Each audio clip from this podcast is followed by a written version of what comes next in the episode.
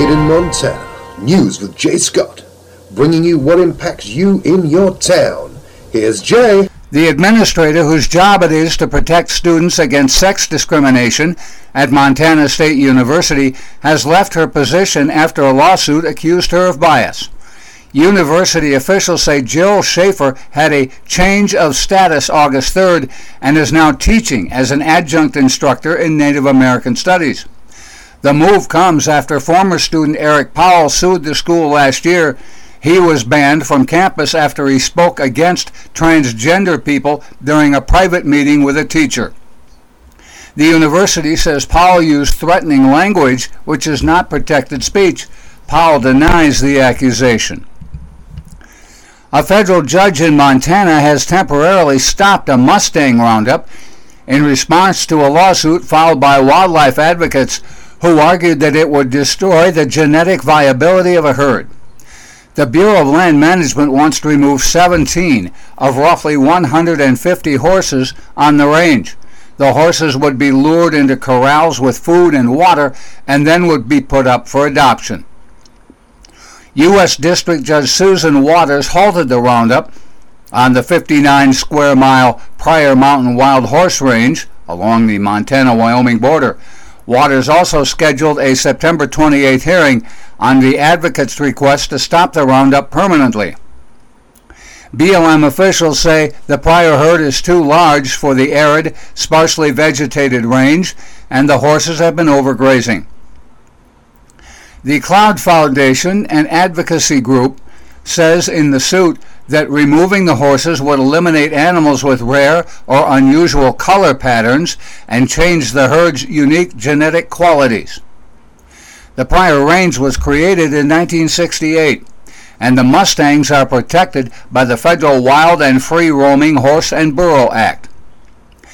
There are now 82,000 free roaming horses and burros on almost 50,000 square miles of land in the West Another 46,000 wild horses and 1,600 burros are being held at government corrals and pastures, costing taxpayers $50 million a year. The Mustangs have roamed in the area for over 300 years after being imported by Spanish and Portuguese explorers. Montana Senator Jon Tester voiced his support over the weekend for a few dozen union workers who have been locked out of a French owned talc plant since early August. Tester says that Imerys, a French company, quote, doesn't understand Montana. We quote, We're tired of this crap. It's time to get pissed off. The workers have given their lives here. Tester was one of a handful of people to speak at a Labor Day rally in support of the 35 members of the local Boilermakers Union who have been locked out since contract negotiations fell apart in July.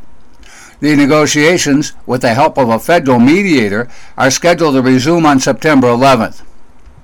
Waters says the last, best, and final offer Imerys presented changes how overtime is paid, freezes employee pension plans, takes away health insurance, and removes seniority from consideration when looking at filling positions at the plant.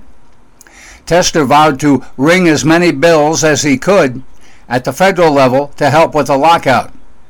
Democratic U.S. House candidate Kathleen Williams also spoke at the rally, saying it was her fourth time visiting the Three Forks picket line. The locked out workers, quote, just want to continue what they have, said Williams.